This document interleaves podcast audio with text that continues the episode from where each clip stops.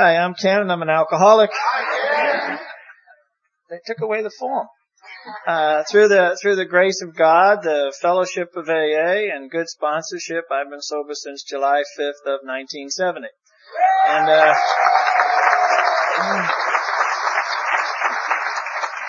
now the 70s were very, very difficult because, um, at that time we had a president in the White House who was under siege and the presidency was under siege and gas prices were skyrocketing and there was trouble in the Middle East and, and Castro was controlling Cuba. Thank God that's all behind us. You know, like, uh, you know, like, uh, you know, uh, uh,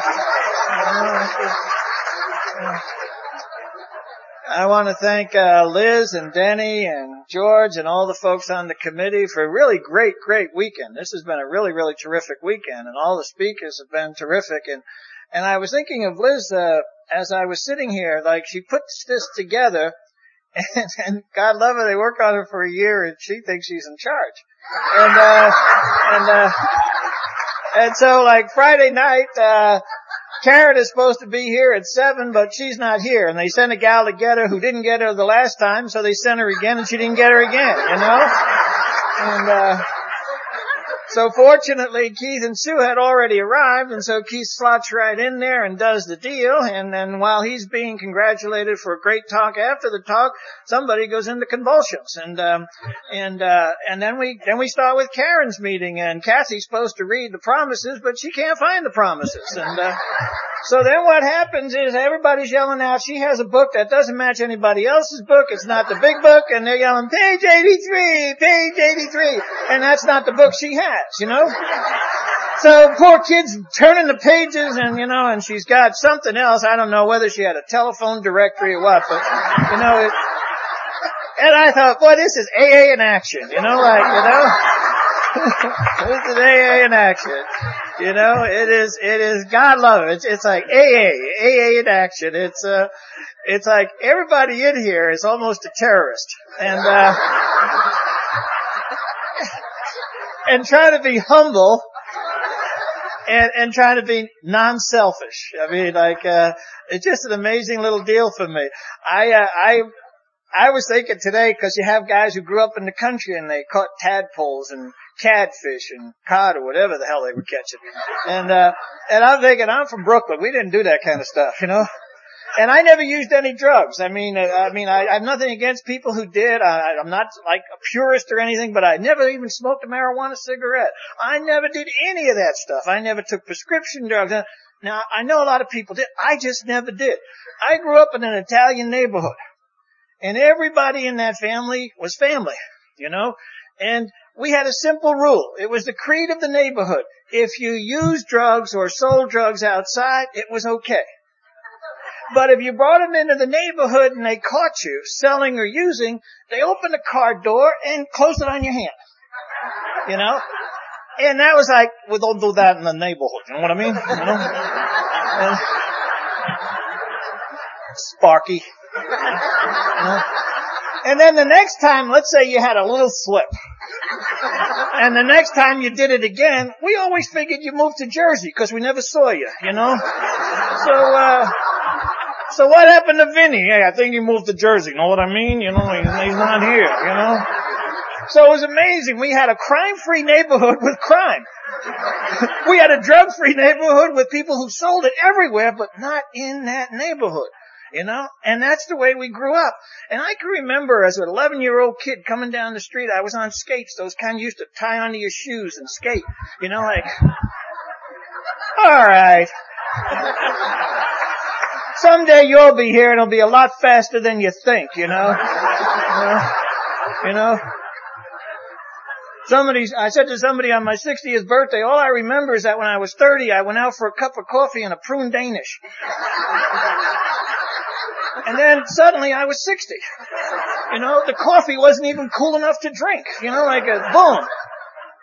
But thank God I'm serene.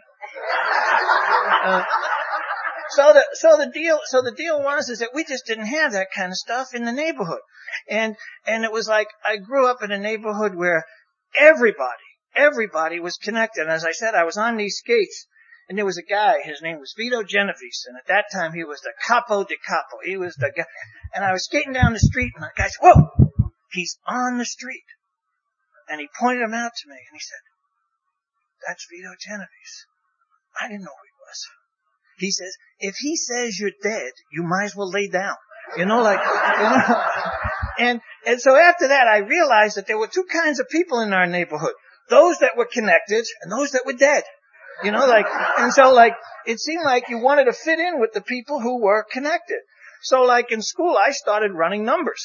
And, uh, you know, if, a lot of people don't know what numbers is, but that's okay. But it's a deal where my dad was dead. My mom had seven kids. And, uh, I was the youngest of those seven kids. Now to show you where my mom was at, she needed a lot of help, God love her. But they had a thing at that time called state relief. And they came to the house and said, since you got all these kids and no husband and you're working as a seamstress in a defense plant, you qualify for state relief. And my mom, God love her, said, we don't need that. Everybody here can work.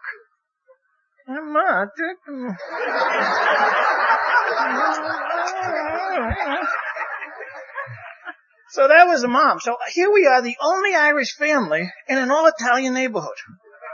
You know, I learned to run and fight very young, you know. And the reality of that was, you know, you grew up quickly because if you didn't, you didn't grow up, you know. we used to say in the city, you know, when a man with, with experience meets a man with money, the guy with the experience will end up with the money and the guy with the money will end up with an experience, you know? And, and, and, and the deal was is things move very quickly. So, like in school, I was failing school. I was failing math in school.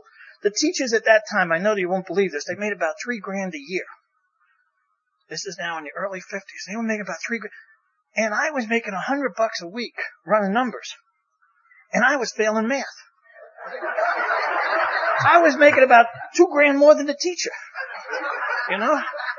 And so I realized right away there was like making money and then making money, you know? And, and people would say like, if you stay in school, you can grow up to be a teacher. Right, take a cut and pay, you know? you know, the logic didn't make any difference. Everything in my life then, even today, doesn't make sense sometimes. You know, I don't know about you guys, but like, today I have, things are misnamed. I have a thing in the bottom of my refrigerator. It's called a crisper. It should be called a rotter. You know? You, you put something in there three weeks later, you're, tro- you know, you're throwing it out like, why the hell don't you just take it to the garbage in the first place? You know, like, that's where it's gonna end up, you know? So, that's the way I am even today with some stuff, you know? And that's fortunately for me why I come to AA. I need Alcoholics Anonymous today after 30 years more than I did when I was starting out. Because when I was starting out, I just didn't know. But now I know I don't know. That's a whole different area, you know, like, so what do you know? Zero. Or as they say in our area, poquito. You know, I don't know jack. And so, so the deal was is that I grew up in this neighborhood with these people, and it seemed to me like school was very secondary. You know, so I got through school totally unscarred by education. You know, you know, it seemed like didn't seem like it was worth a whole lot. You know, I was about 40 years old before I realized that Moby Dick was not a venereal disease. You know, like, so, you know, just the way it was. You know, just, you know. But it didn't seem to hurt me, you know. That's why when Tom told the whale story, I paid attention. Like, I said, I wonder where he's going with this, you know, like, uh, and the, and the deal is, it's in Alcoholics Anonymous in the big book, it says, you know, like if the alcoholic doesn't drink, he tends to act much like other men. Therefore, the main problem of the alcoholic rests in his mind, mind rather than his body. And, and the reality of that is, is, so clear to me today. I didn't see that when I first got here, but it's so clear to me today. Anytime I have anybody in AA, new or old, who wants to refute that, I always say, look at tradition two in the back of the book in the long form. Tradition two in the long form is 22 words. In the short form, it's 32. You know? One of us real Sparkies said, hey, let me patch that up a bit, you know? You know, let me make it a little bit easier on the newcomer. And that's the way we are, you know, that's just the way our minds run. We, we don't know a whole lot. And we think our experience is like everybody else's experience, and it isn't. You know, it's like the two kids who were five years old were in the hospital. And the one five year old looks at the other five year old and he says, I'm in here to have my appendix taken out. What are you here for? The second kid says, oh, he says, I'm here to be circumcised. And the first kid says, oy vey. He said, they did that to me when I was first born and I didn't walk for a year. You know, like, you know, you know, just like, this is, you know, so some, one person's experience may not be the other person's experience, you know? And that's why the old timers, you know, they get really good at never answering a question, you know? I mean, I had, I used to hear people, I still do, they say, oh, my sponsor hand-held me through this. And, you know, I have a great sponsor, but I don't ever remember that hand-holding, you know?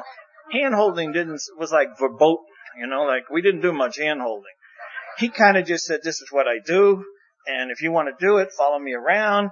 And if you don't want to do it, get somebody else. You know, it wasn't a whole lot of, I don't remember any crosstalk, you know? you know? I don't remember me, him saying, what do you think about that? You know? And he was, he was, at that time in the 70s, Plymouth had come out with a nine passenger station wagon. And the back seat looked out the back. And every time I went anywhere with those guys, I always had to sit in that seat. And I said, wait a second, I'm taller than so and so, how could, get in the back. And I said to him one time, why do you put me back there? He says, maybe you'll catch glimpse of the wreckage of your past, you know, like, you know, like, uh, you know, uh, you know, you haven't even read a vision for you yet, so you, you sit back there. And the bottom line was, is that that's the way things kind of went along. And you know, I, it was, it was interesting to me that we just see things differently. We just see things differently. And that's why in Alcoholics Anonymous, it's really good that we have the text we have, because that text, written by Bill and Bob and the old guys, they, that allows you to look at things in a manner that, that works for you.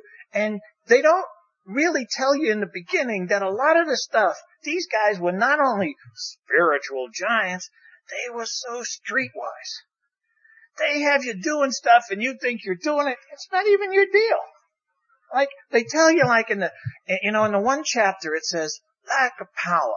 That's your dilemma. Okay, I got that. Lack of power. That's not. The next one it says, take this third step. Turn your will and your life over to God. And you want to balk. You know, ah, oh, I don't want to do that. I don't know. You don't have any power anyway. You just read it in the chapter before. So what the hell are you giving up? You know? It's like waking up in the morning and telling the gal next to you, hey, want to share my dreams? What does she get out of it? You know, like, nothing. You know? It's like, you're giving up stuff you don't even have. And, and for some reason they knew how to do that. Now when I was growing up, I met a lovely gal, and I married her. The only thing was, that she was normal. She was a normal gal. We had conversations where she was really in reality. And I was like passing through, you know? if you're an alcoholic of my type, you're trying to escape from a reality you're not in. You know? You're just passing through, you know? Hey, oh, there he goes, you know? And she would wake me up in the middle of the night and say things like, there's somebody outside. And I said, good, that's where they belong, outside, that's why.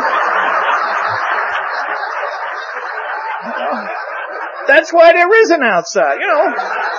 If they're, if they're prancing around the living room, let me know, you know. Something I'll jump right in there. Another night she says to me, she says, she wakes me up she says, I had a dream. You took me to the desert and left me. I said, look, let me get some sleep and I promise to pick you up first thing in the morning, you know, like, I, uh, you know, we just weren't, and there, and there was nothing wrong with her. It was always me. There was absolutely nothing wrong with this woman. She was perfectly normal. I remember coming home one time on the subway and the New York stock market had taken its biggest downturn at that time. And I got in the house, I said, I gotta have a couple of shooters and a beer and I'm drinking and she said, what's the matter? And I said, the stock market took its biggest downturn. And she said, we don't own any stock. you know? I could never get into an argument because I knew intuitively she was right. I didn't even know what intuitively was. But I knew intuitively she was right. She used to have a look that would come over her like, is he here? You know? Is any of this real? You know? Do I have a channel changer? You know, like maybe, you know, maybe he's just better on the Discovery Station, you know, like, uh, where is this guy coming from? And, and, and, and we had these conversations over and over. And when I got in with my sponsor, he was just such a good guy. I mean, he was perfect for me. Somebody had a plumber today. I had a plumber. Here, this guy was a plumber. And you know, I was just down and I was sharing this, I think with Keith maybe, but I was down to Jekyll Island in March and Clancy was there. And he and my sponsor are the same age. They're both 73 years old at that time, I think And Clancy, I think, had 42 or 43 years. These guys could tell you, but I think it's 43 years now. But anyway, my sponsor has about 37 years. That was the very first conference he was ever to. That was in March of 99. That was the very first conference. And it was interesting because like Clancy, I don't think ever missed a conference, you know?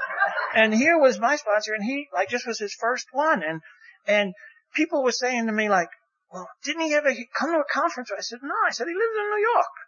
I mean, get that literature from, from Brook, from, uh, from box 459 and look on the back of it and see if you see things like the Brooklyn Roundup. You know? You know? The Bronx Fall Festival, you know? You know? You know? You think you're gonna get somebody in the Bronx to go over to Brooklyn? No. It's a nighttime deal, I'm out. You know, like, uh, you're, you're, you're absolutely out of your mind. I'm not leaving here. I'm in my own borough. What I want to go over there for, you know? And, uh, and so the bottom line was, is that the, that's the way it is in here. They have the one deal, it's called the Bill Wilson Dinner. And they have it at the Waldorf Astoria. And At one time it was a tux deal, and now you just go basically, if you got clothes, you know?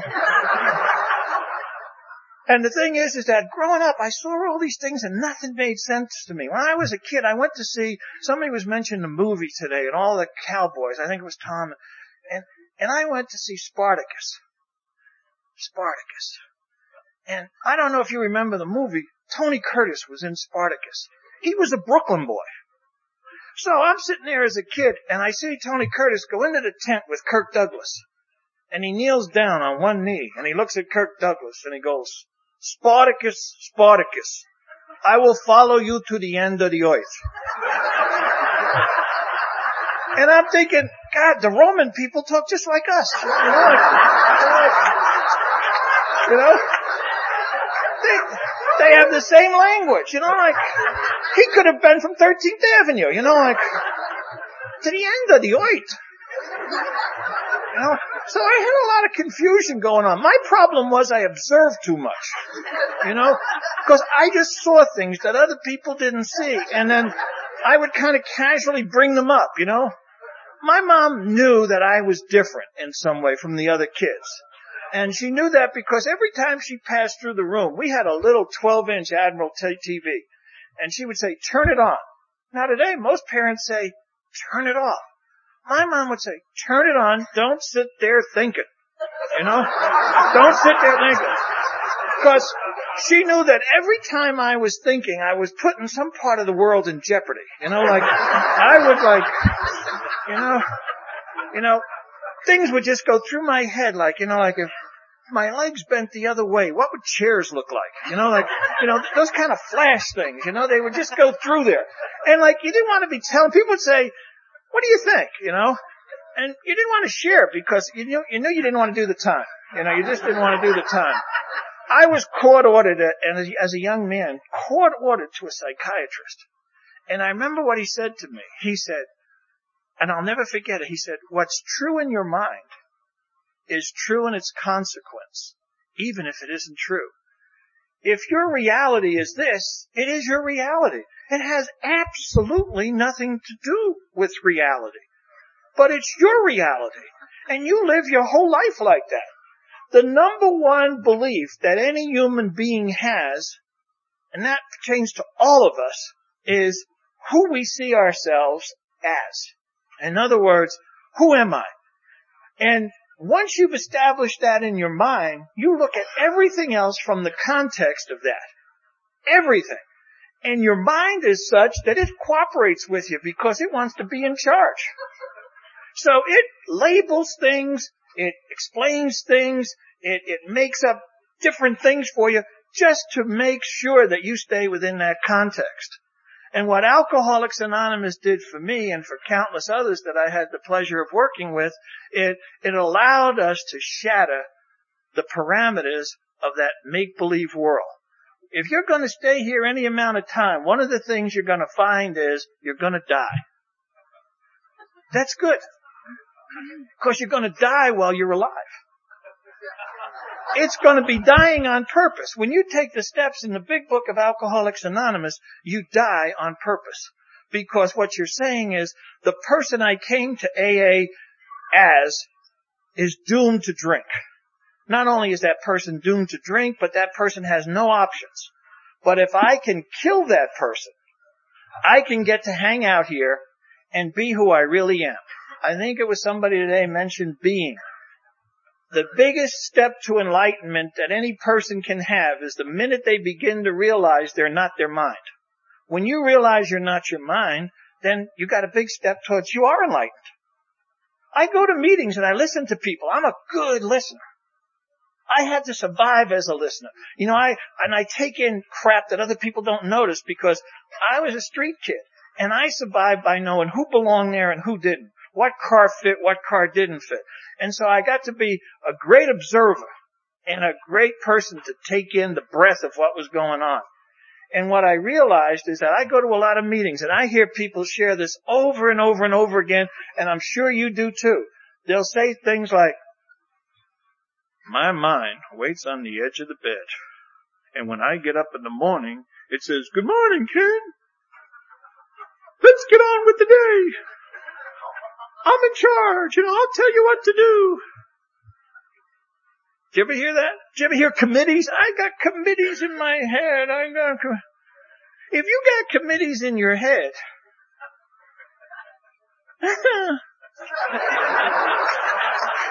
and, and you're, and, and, and, and, you're listening to that thing like that, then I don't want to burst your balloon but it's not your mind. You're its body. You know? You're just a, you're just a pull along, you know, and, you know? You're just a pull toy behind it. It's, it's not your mind. And the other thing is, is I have guys who tell, I say, look, the only place you can live is in this now. This now is everything. There is nothing else. What about history, Ken? That's past nows.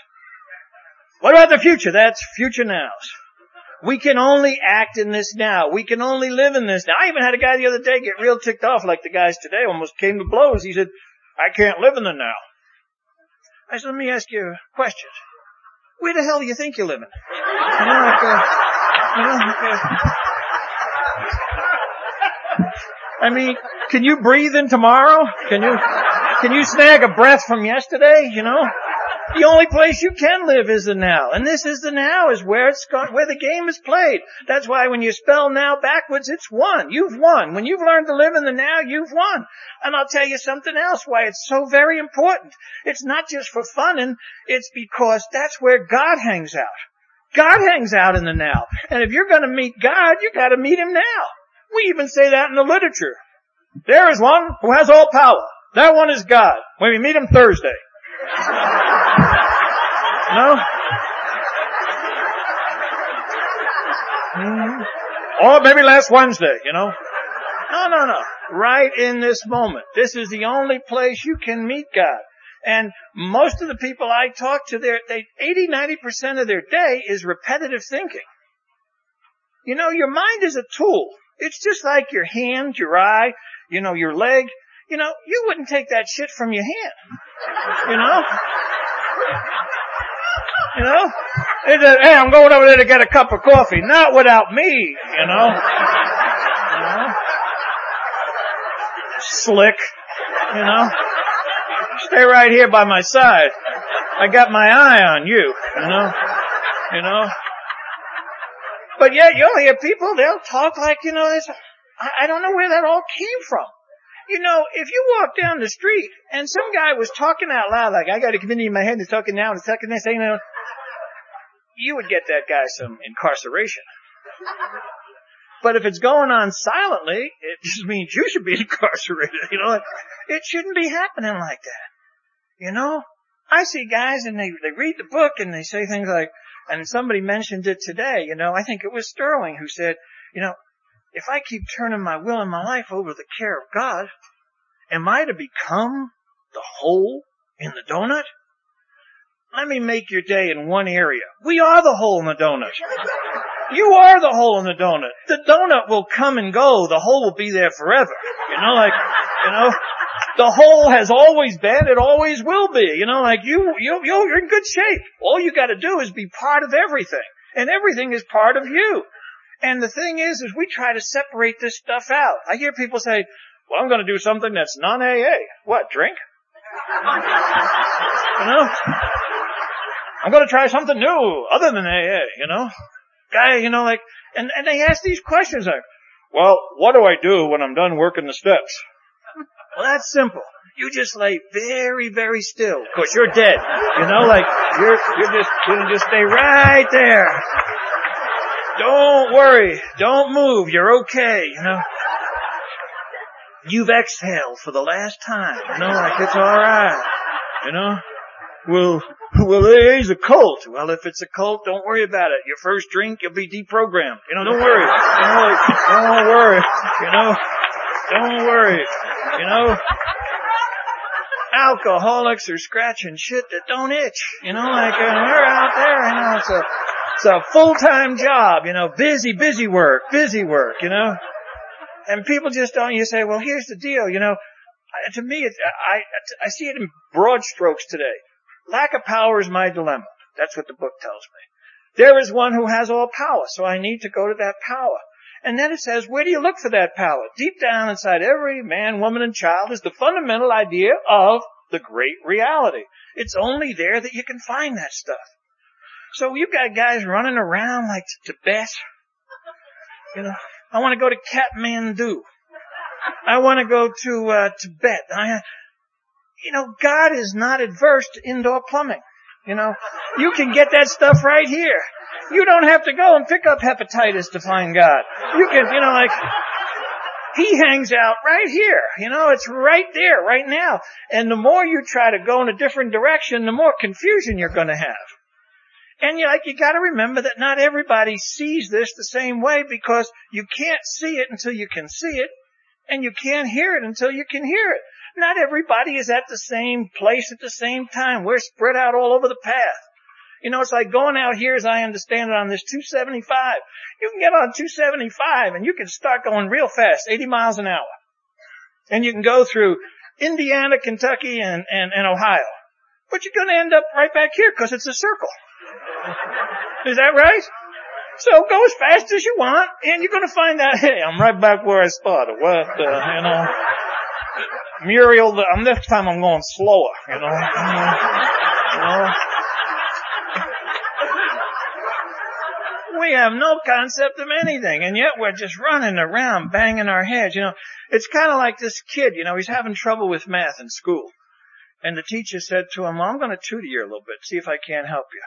She said, if there's 12 birds and they're sitting on that fence over there, and I shoot five of them, how many are left? And the kid goes, none. She said, I know I'm going fast. So there are 12 birds on the fence over there. I shoot five. How many are left? He, none. And she said, how did you get that? He said, well, if you shot five, the other seven would fly away. None. There'd be none there. And she says, well, you know, your, your, your, your math is terrible, but I really like the way you think. You know? So, so he said, can I ask you a question? And she said, sure. He says, there's three women coming down the street. They have an ice cream cone. One's sucking it, one's licking it, and one's biting it. Which one is the married one? She thinks for a moment and says, the one sucking it. He says, no, the one with the wedding ring, but I really like the way you think.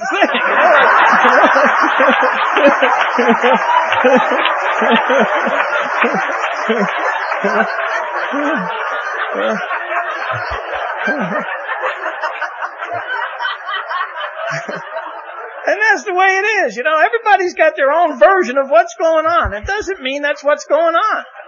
I like the terminology, the great reality, because to me it covers everything. You know, it's like, I, the word God has become so abused. You know, like I go to meetings and I, well, you know, I was couldn't find a parking space and so God found me a parking space. The God of the parking space. The God of the check in the mail. I needed thirty nine ninety five. I got forty dollars. The God of mail. You know, I'm sure God is hanging out like that. You know, you know, God gets a bad rap. He gets a bad rap because we make our own misery and then we need somebody to pin it on. And in Alcoholics Anonymous, the deal here is eventually you learn to be in your own space and you realize I am just who I am and that's who I'm supposed to be. And it's not a whole lot of running around. You know, if you're a rose and you get up in the morning and you decide you want to be a daffodil, it's a long day. You know, it's a long day, you know. You know, you can do a lot of hip slick cool stuff, but at the end of the day, you are a rose, you know. You know, and people think that if I go over here and get some more schooling and I get over here and I learn to understand this and, you know, it says pain is the touchstone of all growth here. Pain. Not the psychological drivel we make up, but pain, real pain. I didn't know what touchstone was, so I looked it up in the dictionary. It's a stone that you rub things against. You rub gold and silver against, and it tells you how genuine they are. I didn't know that. A kid who thought Moby Dick was something else. I mean, I didn't know that kind of stuff. And, and now I know that there's a different time frame for things.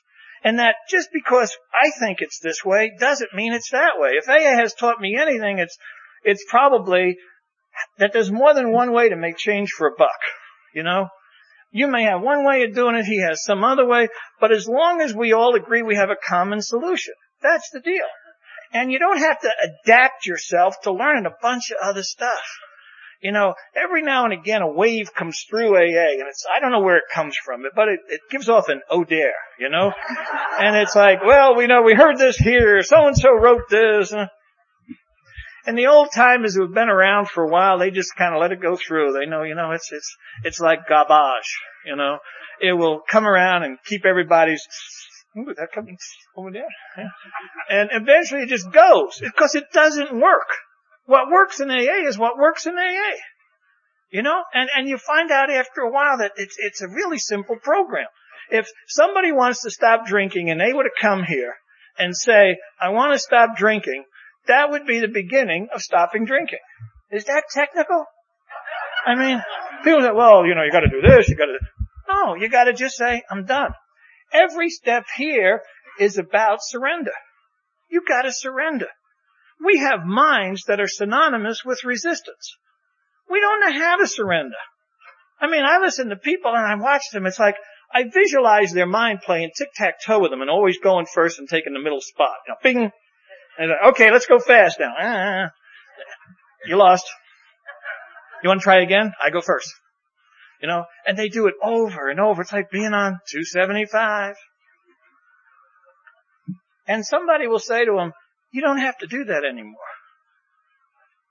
And you know, it's like a, it's like a brash concept. They don't have to do it anymore. And then you get them and you say, look, let's just do what's in this book. Let's just try it for fun. You know, let's just, you know, Let's pretend like it doesn't work at all. But let's just do it. Okay? Okay, you know. And so you take them on, on practicing these principles in all their affairs. And what gets to happen, and I, I can tell you this from my own experience, is that I'm a slob job. I'm a guy who came down the pike and I, and I don't know where I got most of the ideas I got. I didn't get them from my family. They didn't teach me this stuff. But somehow I got it in my head that if you weren't the lead dog, the view was always the same. So, you know, like, so I started living my life that way. I saw everything as competition. Hello was competition. Goodbye was competition. I shot a kid in high school. I shot him because my nephew was, uh, rather my cousin wanted to take a girl to the dance, and this guy was going to take him to the dance, and I had lost some money gambling, and I didn't know how I was going to make it up. And he said, you gotta help me with this. So I just walked across the street, took a 38 I had and fired a round in the guy's thigh. And I knew he couldn't dance that. And, and, and he looked at me and said, why would you do that? I said, I haven't got time to talk to you. You know, cause I had to get back to figure out what was going on with me. Now he bled a little bit and drew some police. You know, you, there's certain things you just can't do even in Brooklyn. You know, like, uh, you know, like people just say, well, you know, what, what's going on? I mean, I, I, every time I tell the story, I only tell it like when someone's here. Mary Pearl was at a convention and I was at a convention in San Diego. And the guy who was, I was a Sunday morning speaker and the guy who was chairman of the convention said, there's a guy back there who knows you. He's got 30 days sobriety. Remember that Mary Pearl? And I said, who is it? And the guy said, this guy. So I went back and he said, remember the last time you saw me? The last time I had seen that guy, I had a gun in his mouth. A gun in his mouth. I had a 38. He was older than me. He was going to rob me of the money I had from collecting for numbers. He and another guy. So I took this 38 out and I just shoved it in his face and his mouth was open. He had this barrel in his mouth. And you know how they say, Sunday morning, the spiritual speaker. And this guy said to me, you know, Ken, this thing may work. He said, if you're the spiritual speaker, like, this thing may work. And so they introduced me like George, like George did tonight, and they said, oh, he'll make you laugh. When I got up, I couldn't laugh. There's a lot of things that I did that just were not funny. And had they gone a little bit different, you'd, be, you'd have a different speaker here tonight. And the reality of that was I, I realized how many times in my life my own stupidity, no one else's, my own stupidity put me in scenarios. I was in a jackpot and that jackpot was of my own making. And I had no thought of what comes next. One of my favorite movies is Cool Hand Luke. And people say, why do you like that movie? I said, because there's a scene at the end where he steals a truck and he takes off and George Kennedy goes with him and he says, what's the plan? And Paul Newman looks at him and said, I never made a plan in my life. You know, and I never did. I had no idea what I was going to do. I was good at getting something started. You know, like let's go do this. Well, what comes next? What do you mean next? There is no next. You know, let's get started first and we'll work it out. You know, it's like downhill slalom. You know, once you get started, you kind of build up speed, you know, and you get louder and rougher. You know, that seems to be the deal. And so when I, when I got here and my sponsor said to me things like, you're going to have to do a complete turnaround, you know, of your life. I didn't know what that meant, but I knew from watching him interact with his family, I wasn't with my family. They had moved away. They had had all of me they needed. I was in the jack. I'd already been indicted by the grand jury for the second time. I was like, I was not in a great place. I was not on a winning streak when I came to AA. And the bottom line was, is that things just happened. I call them AA stuff.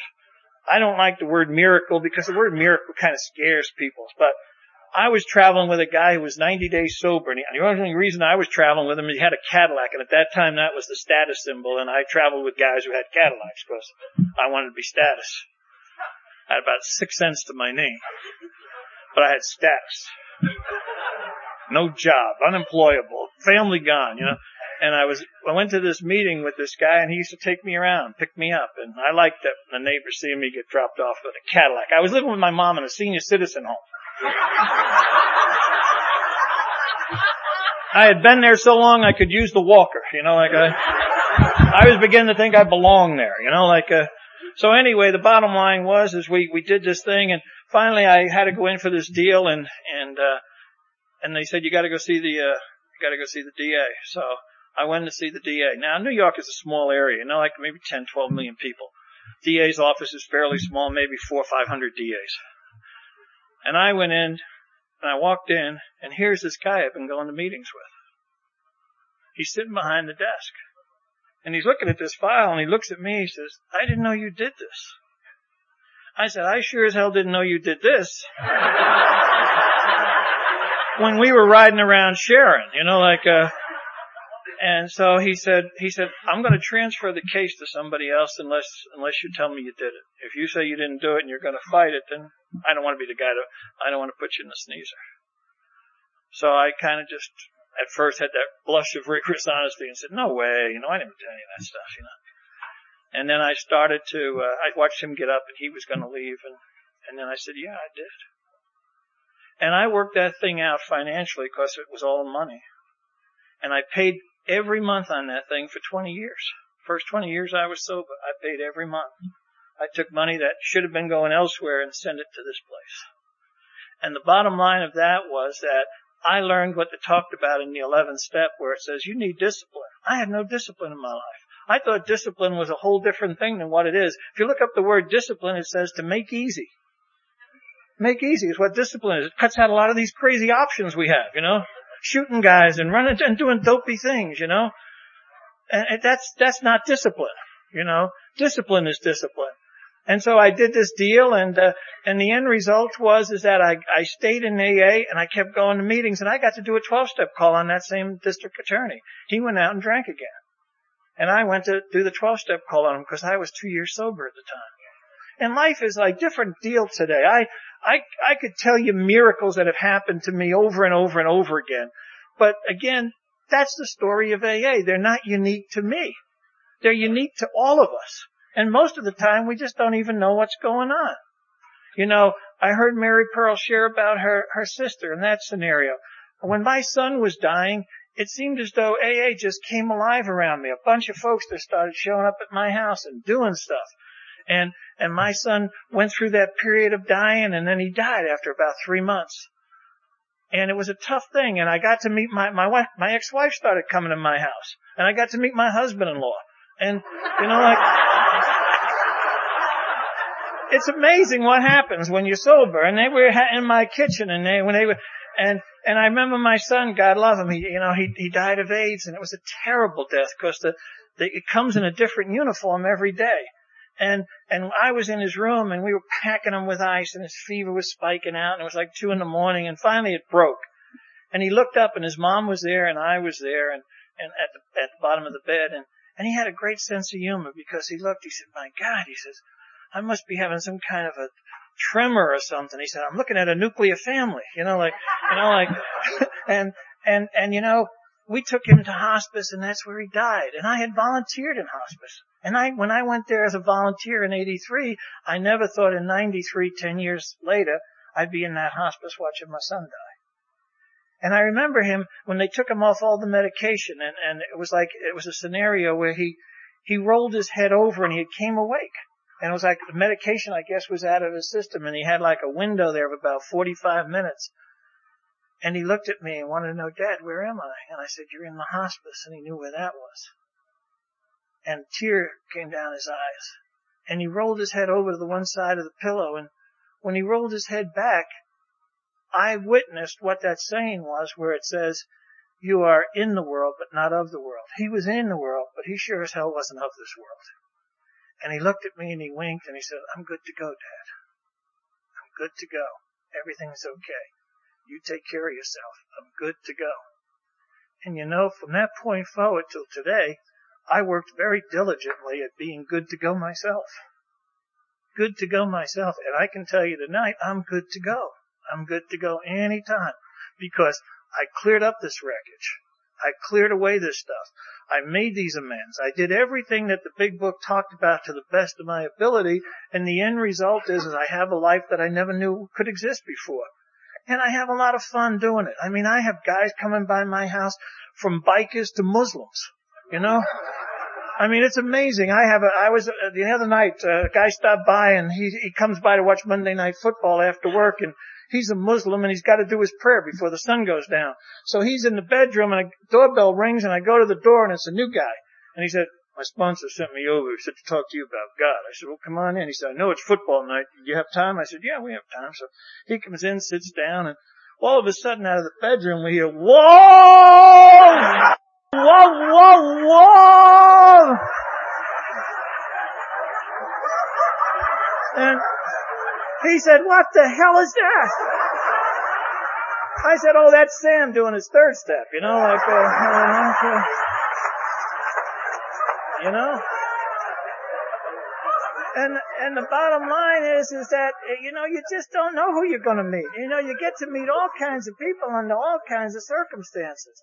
And, and, uh, and Keith knows some of the guys that, one of them had Keith as a sponsor for a while until it was too far for him to go, but he comes to me, and these guys are like crazy. There was a time I was sponsoring three guys, and between them they killed eight guys. And they were just, you know, they were just talking to you like, yeah, well, yeah, it was a bad deal, went bad, you know. You? So what'd you do? I just shot know. And what happened? Well, the other guy came, so, you know, I just couldn't let him go. He was a witness, you know. And then, and now you see these guys, they're like saying things like, now, when I, when I ask God to come into my life, now how do I, and then, you know, it's, it's an amazing thing. It's an amazing thing. It's, it's, it's, Alcoholics Anonymous is so simple that if you blink, you miss it. That's how, that's how simple it is. You know, you read all these lines. It's like Bill when he talked about being in front of the cathedral there, and he said, for a brief moment, brief moment, I had needed and wanted God, and I humbly asked Him to come into my life, and He did. But He was soon blotted out, blotted out by worldly clamor, most of which was within myself. Now, if you look up that word clamor, you'll see noise constant noise. And today, it's reached a point where we now have to announce at AA meetings, turn off beepers, turn off phones, turn off vibrators, do, you know, turn off all this stuff. We become so techno-barbaric, it's scary. It's scary because the distractions keep multiplying. And the distractions take you away from the simplicity that either God is everything or He's nothing. Either He is or He isn't and we get caught up in all this other nonsense. Guy says to me, give me your email. I don't have an email. Why? Because I don't have a computer. Call me on your cell phone. I don't have a cell phone. Why? Because I just don't need one, you know? When I'm in my car, I'm in my car. When do we become so important that we can't be 10 minutes away from a phone? You know? The guy the other night in the restaurant says he's conducting business while I'm trying to eat a little bit of chili. I said to him, excuse me, you're to do that long? He said, I'm not smoking.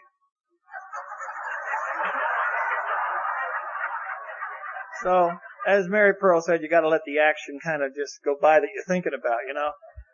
That guy would have been introduced to a napkin holder real fast at one time. But I said to him, uh, I realize that, but you're making a lot of noise. And he said, that's my right. So there's not a whole lot you can do with that. So I turned around, thought about it, turned back, and started singing America. God bless America, land that I love. Stand beside her. He said, whoa, whoa, I can't hear. I said, hey, I'm just enforcing my rights, you know, like, you know, you know, if you got him, I must got him, you know what I mean? Did you ever think of moving to Jersey? You know? you know? And the deal is, is that, you know, you can have a lot of fun here, you know, and if you're not having a lot of fun, you're missing out on the deal. I mean, cause, you know, people say, well, it's, it's too serious, you know. Well, you know, you might as well laugh at you because other people are. You know, like, you know, you might as well just have some good times, you know. And when you get six or eight or ten people together, it's like amazing. You know, I don't want to pick on George, but she had some dental surgery. Husband's back there laughing and, and she couldn't talk. So she called to see if I needed anything two weeks ago, before, a week last week before I came out. So I come home and I'm picking up my messages. And I had one from this little slob job down there at the, the dry out place. And then my next message is George and it goes something like this.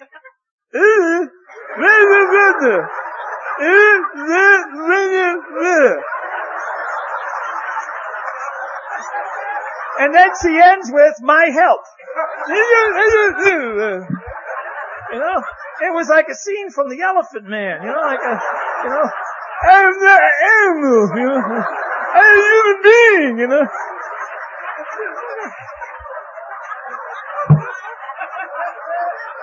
You know? And yet, I knew what she was trying to say, and what she was really trying to say is, if anything should change, please don't hesitate to call me, and if you need my help, I mean, I knew what she was saying. That's what she was saying. It just came out, you know, it's like Sam in the bedroom. Whoa, whoa, whoa, you know, you just don't notice a lot of noise goes around, you know? And the nice part about it is it, it all serves a purpose, good purpose. And you get to have a lot of fun, you know? I go to meetings where we laugh about stuff and it starts out that everybody's hysterical and we have no idea what we're laughing about. It starts out as a ripple and next thing you know it's a gag and next thing you know it's going on. I have a guy who gave me a check. He's a new guy and he says, uh, oh, this is a post-dated check. So I'm going to give you a post. Can you do that? I said, sure. You know, it's not for a lot of money. I'll do it. Of course the check was no good. So I take it to the bank and we're playing this game at the bank. I said, can you check that account? See if it's any good. Check that account. So after about a month, he calls me and says, I got the money. Can I swing by and pick up that check? And I said, sure. So he comes through the door and unbeknownst to him, I had taken that check and I took those, one of those black markers that you use to mark clothes. And on the back of it, I made it look like I tried to deposit it on different dates. And I put like 912. You gotta be kidding me. 915. No money in this account. you know, 918. Oh, ah, come on. You know, you know, and I did the whole thing. So I gave him the check. He gives me the cash and he leaves. He says, I'm sorry to hang you up like that. I said, sure. And he leaves. And of course, he, before he gets to his car, he sees it. He comes back in and he's laughing. So he called me the other day. He says, I laminated that and put it in my big book as a marker. You know, like, you know, he says, anytime I think I'm just cruising, I'll kind of look at it, you know, like, and, and that's the deal. You have a lot of fun because it's supposed to be a lot of fun. You know, it talks in the big book about being happy, joyous, and free. And, and the nice thing about being happy, joyous, and free is you can make your mind up to do that anytime you want. Just decide that, hey, I'm not going to do it the other way anymore. It just doesn't work. It just doesn't work. I'm going to try to do it this way. And you get to be positive about everything. I picked a car up on a Friday, an SUV. I never owned an SUV. I get home Monday, I get a call. The tires are no good. They're recalling tires on a car I just got picked up Friday. So I call the guy and the number they gave me and the guy says, well, you got those tires and Firestone. And, and he says, is there anything you want to say? I said, yeah, thank God they don't make a blimp. You know? You know, like, uh, you know, I live down by the stadium. It could be hazardous. You know, like, you know, you gotta learn to go with the flow because as you heard that the theme of this weekend for me has been listening to person after person share is just because you're sober doesn't mean that life goes away. Life is everything that you heard over the weekend. And it's all predicated on love. And love is the strongest force in the world. There's no force stronger than love. And you know, you hear about two people walking around with weapons, and now they're now they're kissy kissy huggy huggy. You know, like and you and you Karen sharing about running around nude, and now she's partially dressed. You know, like and uh, and so it's like that's the way it goes. You know. Uh, and and like Tom didn't think he could be here, and he got stronger as he talked. You know, like uh, you know, we don't know what's going on, so don't pretend to know what's going on because nobody else knows. Somehow people got the idea that there's a select few that know. The old timers know. They don't know. They just know they don't know. You know? So they get you like going in a direction. You know, they could care less. They say things, you know, like I do that now myself. You know, I don't remember if some of you remember John Madden, but John Madden was coaching the Oakland Raiders. He used to say that right before they went out at the halftime, he used to look at the team and say, this half, let's forget, let's forget the mule and just load the wagon. And the guys, whoa! And they go out and they play great ball, winning his record during that time of period he coached. He said, guys, we're going to the Hall of Fame. Saying, Coach, what does it mean now? You know, like I'm, you know, now that I, now that I'm not playing, what does it mean? He didn't know. He just heard it. Made, made, good. Got guys riled up. You know, their adrenaline got going. You know, and now I just say that to guys. I say things like, you know, like, Ken, what's going on? I said, whoa, whoa, whoa, whoa. Just remember, the fish in the sea are not thirsty. And I go over here.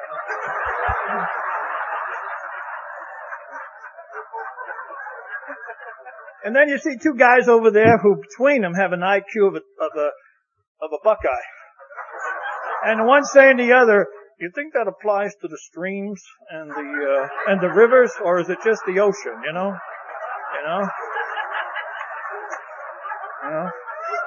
So now the guys have gotten onto that. So now I got a new one. I, I just started laying on them about two, three weeks ago. I just say, remember, the fish see the ocean, but, but they don't know it. The ocean knows the fish, but can't see them. Then I go get a cup of coffee. You know? It's like lobbing a fragmentation grenade into, into a small group. You know? They don't have a clue, but nobody will say, I don't think he knows what the hell he's talking about. and I don't, you know. That's the deal. But it's good to come to these things because I love to hear people laugh and as I like to say, I know something about laughter that most people don't know and that is you cannot laugh and think at the same time. So the more you laugh, the less you're thinking. And God knows if you be an alcoholic of my type, you need the break. You know, like you need the break. You know, you need the respite, you know, most definitely. And the deal here is don't, don't worry about what you don't know because nobody else does either. You know, just do what's right in that book and follow it. You know, when I was in, when I was in New York, I had a chance to hear Malcolm X talk one day and I heard him ter- heard, heard him speak several times. But this particular day, he said something. It always resonates with me, and it's it's about life basically. What he said is it's it's not a it's not about what people call you. It's what you answer to. It's what you answer to. And if you're an alcoholic of my type, you don't have to answer to, to stupid things. You know, you don't have to, there's enough reality to answer to. The book talks about enough reality. And you gotta pay close attention because like Bill said, we, you know, he had a, he had a brief, he had a brief moment. And in the, and in the 11th step in the 12, it's, uh, 12, it says you'll get a glimpse. If you're lucky, you'll get a glimpse. And you hear people talk about a moment of clarity. This is not big stuff. This is not big stuff. And while you're trying to form, let me give you a parting shot here. While you're trying to form that image of who you are, just remember what the literature says. You're an outright mental defective. You are in full flight from reality. You are delusional. You're a child of chaos. You're a producer of confusion. You are badly mangled. And within that, you're going to say, hey, I'm going to be a healthy guy, healthy guy.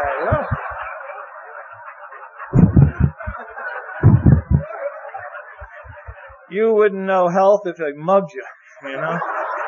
If it came up behind you and pushed you into a veggie patch, you wouldn't know health.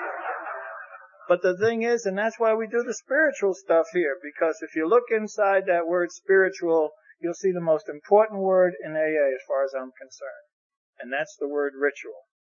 And we have a ritual here. And if you follow that ritual, it will sustain you. AA was never designed to get anybody over anything. It was not designed for that but it sure as hell was designed to get you through stuff. And you get through one day at a time. One moment, this moment to the next moment. Don't worry about when you're 87 or 62 or whatever the thing is. You know, don't be a professional waiter. People in AA sometimes get stuck at being professional waiters. They're waiting for some event where something wonderful is going to happen, or they're waiting for some event where something's going to go out of their life that's going to make it so different. This is your life. You may not have it tomorrow. This could be the deal right now. Uh, Karen knows that last year at this time we had a young guy in our group and, and he, and he came down with, he had been suffering from Lou Gehrig's disease and people just surrounded that guy. 32. No one figured this kid was going to check out at 32. But he checked out. And I remember him going up to the Pacific group every week and a bunch of those folks came down to celebrate his birthday. And he wanted me to go see him in hospice. I did not want to go to hospice. I had had my full of hospice, but I went. And he, out of 22 rooms in that facility, he was in the same room my son died in. And I got to be there with him as he went through his last deal. And the bottom line is, is that this thing is too important to postpone. Don't confuse situations in your life with your life. Your life is your life. You know, when you look at a parking lot and you see speed bumps, that's not the parking lot. The speed bumps are not the parking lot. The parking lot is the parking lot. You know? And don't get confused on that. People, when I was a child, who gives, who cares, you know? You know? But my mother, yeah, she's dead, you know? They're all dead. The characters are dying out of the play. They're all gone. You know, get a new program, you know? That program's dead. Now one of the cast is alive. You know, get on with your life and have some fun. And remember that this is the whole deal. This is the whole enchilada. And I, I am so glad that I, I got to come here. I am so glad. This has been a great weekend. I got to hang out with some really, really sick people. And I love sick people. I really do. I love them.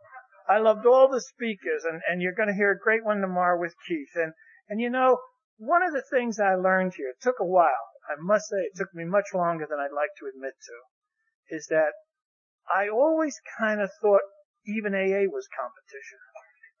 I thought it was. I used to get caught up in the fact that you were, we were competing for something. I don't know what the hell I thought. But it was a bad thought. It's a useless thought.